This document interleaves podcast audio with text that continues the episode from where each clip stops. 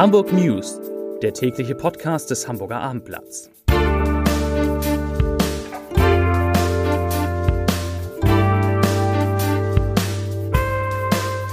Herzlich willkommen bei den schönsten, den schnellsten, einfach den besten, kürzesten Nachrichten aus Hamburg.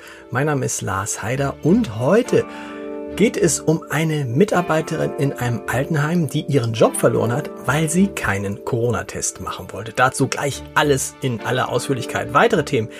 Die Haspa, die Hamburger Sparkasse, wird in diesem Jahr keinen Gewinn mehr machen. Hamburgs Geschäften geht es überraschenderweise viel besser als gedacht. Und was Homeoffice betrifft, da sind wir Hamburger fast bundesweit Spitze. Zunächst aber die Top 5, die fünf meistgelesenen Texte auf abendblatt.de. Komische Mischung heute, aber gut. Platz 5, schon wieder Blindgänger muss entschärft werden. Platz 4, neues Ranking, Hamburg ist die schönste Stadt Deutschlands. Ich dachte, der Welt. Auf Platz 3, Corona-Demo in Berlin. Pflegeheim-Mitarbeiterin gekündigt dazu gleich ausführlich mehr. Auf Platz 2, Studie zeigt überraschende Corona-Folgen für Berufstätige. Und auf Platz 1, etwas, was gar nicht zusammenpassen will. HSV, Frauen holen eine Champions League-Siegerin. Das war die Top 5 auf abendblatt.de. Wie gesagt, ein bisschen ausführlicher geht es heute um ein einziges Thema und ja, es spielt so am Rande von Hamburg, aber das Hamburger Abendblatt wird ja bis weit nach Schleswig-Holstein gelesen, ist die größte Zeitung in Norddeutschland, die wichtigste sowieso und deshalb muss ich diese Geschichte erzählen, sie ist einfach auch zu gut. Es geht um eine Frau, die am Sonnabend dieser Woche als Demonstrantin bei den Querdenkerprotesten in Berlin war und sich dann am Montag krank meldete. Und ja, sie arbeitet, äh, sie arbeitet bei einem Alten- und Pflegeheim in Itzstedt, das liegt im Kreis Pinneberg. Und weil sie sich krank gemeldet hatte mit offensichtlich Erkältungssymptomen, hat das Alten- und Pflegeheim von der Mitarbeiterin verlangt, dass die einen Corona-Test macht. Das hat diese Mitarbeiterin aber verweigert und daraufhin wurde ihr fristlos gekündigt. Woher wissen wir das alles? Die betroffene Frau macht ihren Rauswurf selbst publik, teilte das Kündigungsschreiben in sozialen Medien. Und da stand dann, ich zitiere, aufgrund von Covid-19 haben wir Sie gebeten, einen Corona-Test zu machen. Dieses haben Sie verweigert. Hiermit erhalten Sie Ihre fristlose Kündigung. Kündigung, so kann man es in den sozialen Medien nachlesen. Wir haben mal mit der Leiterin, mit der stellvertretenden Leiterin des Haus Itz, Itz, Itz steht, oh, Haus Itz steht, gesprochen. Das hat 65 Plätze. Die stellvertretende Leiterin heißt Christiane Warnecke. Ähm, und sie hat gesagt, dass sie nicht damit geredet hätten, natürlich nicht, dass das Kündigungsschreiben ins ähm, Netz gestellt würde. Und sie hat gesagt, ich zitiere, die Frau ist in der Reinigung tätig gewesen, nicht in der Pflege, war bei uns erst seit vier Monaten beschäftigt und noch in der Probezeit. Sie war völlig unauffällig nett, die Kollegen mochten sie, alles war perfekt. Zitat Ende. Umso überraschter war man in der Einrichtung nun, äh, was an diesem Wochenende passiert ist. Im August hatte die Mitarbeiterin gebeten, den Dienst am letzten Wochenende dieses Monats zu tauschen, da sie etwas mit ihrem Mann unternehmen wolle. Von Berlin und von der Querdenker-Demo war keine Rede. Erst am vergangenen Sonntag bekam dann äh, Frau Warnecke, die Stellvertreterin, Leiterin des Heimes, einen Anruf. Die Reinigungskraft meldete sich ab, da ihr Kind erkältet sei. Am Montag klingelte das Telefon erneut. Jetzt berichtete die Frau, dass auch sie eine Erkältung habe. Und Frau Warnecke, die hat sie dann gefragt, äh, Frau Warnecke hat dann erfahren von einem Kollegen, dass die Mitarbeiterin bei der Demo in Berlin war. Ja, und so nahm das Ganze seinen Lauf. Die Heimleitung, Heimleitung forderte, was man verstehen kann, einen Corona-Test. Die Mitarbeiterin sagte, das mache ich nicht und daraufhin folgte dann die Kündigung. Interessant, die Mitarbeiterin hatte kürzlich, obwohl sie offensichtlich nicht so richtig an Corona zu glauben scheint, sogar die Corona-Prämie erhalten, die der Bundestag im Juni beschlossen hatte. Zwar nicht die maximal möglichen 1000 Euro für Hauswirtschaftskräfte, da sie nicht in Vollzeit tätig war, aber Sie habe sich sehr gefreut, sagt äh, Frau Warnecke. Und am Ende dieser langen Geschichte bleibt die Frage, muss ich eigentlich einen Corona-Test machen, wenn meine Firma das verlangt? Und die Antwort ist im Zweifel ja, insbesondere, ganz wichtig, wenn man aus einem Risikogebiet kommt, dann kann die Firma verlangen, dass man einen Test macht. Sonst muss man ja sowieso 14 Tage zu Hause bleiben. Corona-Infektion in Hamburg heute. 39 neue Fälle wurden gemeldet. Da sind bestimmt auch wieder ein paar Nachmeldungen vom Wochenende dabei. Zu anderen Themen. Stimmt gar nicht. Zu anderen Themen ist Quatsch. Äh, zu einem Thema, das aber auch mit der Corona-Krise zu tun hat. Aber im Moment hat ja irgendwie alles mit Corona zu tun. Denn die Corona-Krise hat natürlich auch Folgen für Deutschlands größte Sparkasse, für die Hamburger Sparkasse. Die hat im ersten Halbjahr 2020 nämlich gar keinen Gewinn mehr erwirtschaftet und erwartet auch nicht, dass am Ende des Jahres unter dem Strich ein positives Ergebnis stehen wird, sondern bei der Haspa rechnet man voraussichtlich mit der sogenannten schwarzen, es könnte auch die rote Null sein. Das geht aus der jetzt von der Haspa, aus dem jetzt von der Haspa veröffentlichten Halbjahres Bilanz hervor, die uns dem Armblatt natürlich vorliegt. Interessant, im, im, gesamten vergangenen Jahr hatte die Haspa noch 42 Millionen Euro Gewinn erwirtschaftet. Das war auch weniger als übrigens in den Vorjahren.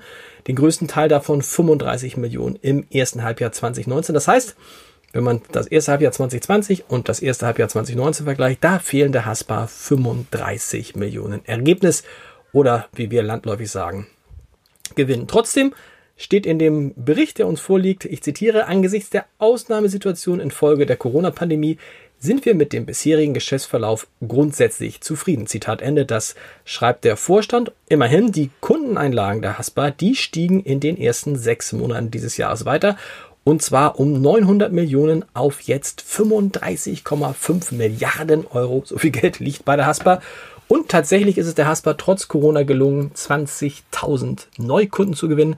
Jetzt ist die Zahl der Girokonten auf fast 1,4 Millionen gestiegen. Wahnsinn.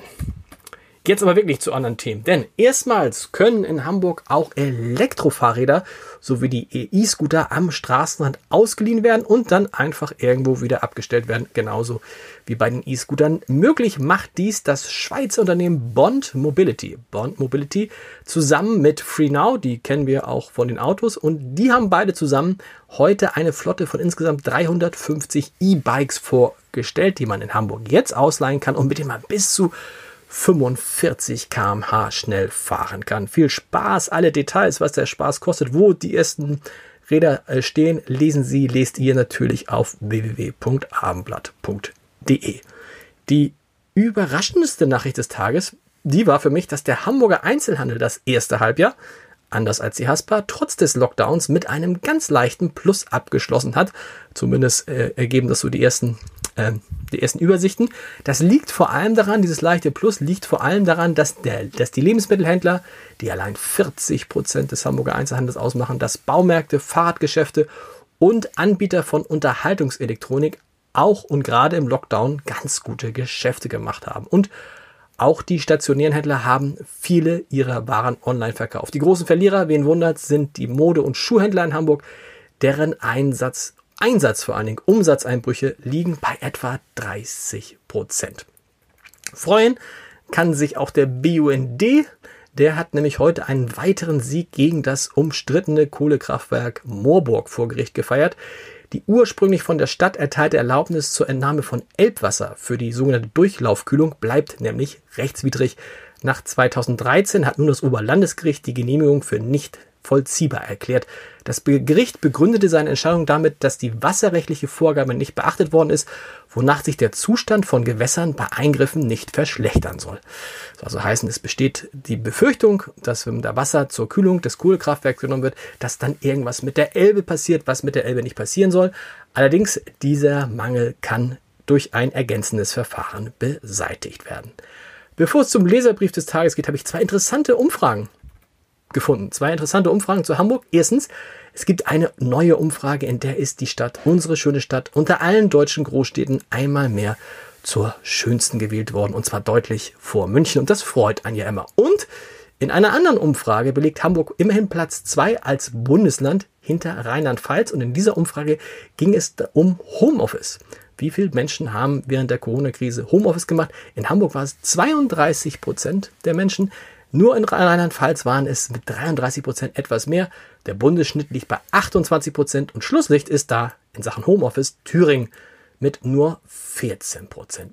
Stopp! Bevor es um den Leserbrief des Tages geht, habe ich noch eine Nachricht von Michel. Ich habe ja neulich über den Michel berichtet, dass der durch die Corona-Krise in finanzielle Nöte geraten ist.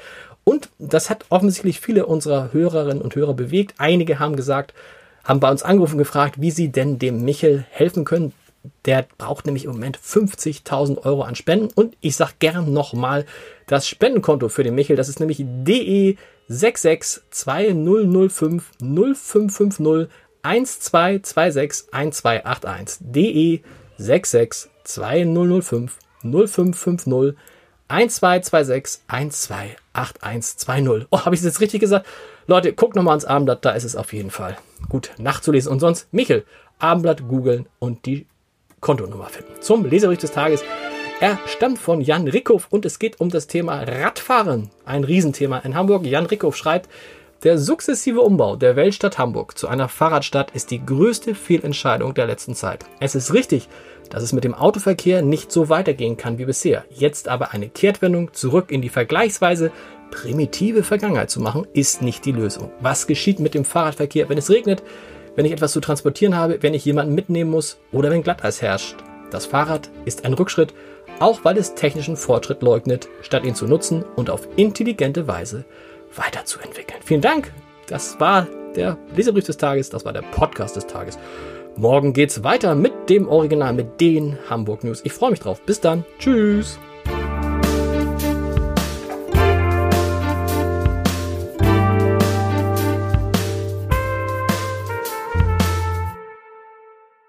Weitere Podcasts vom Hamburger Abendblatt finden Sie auf abendblatt.de slash podcast.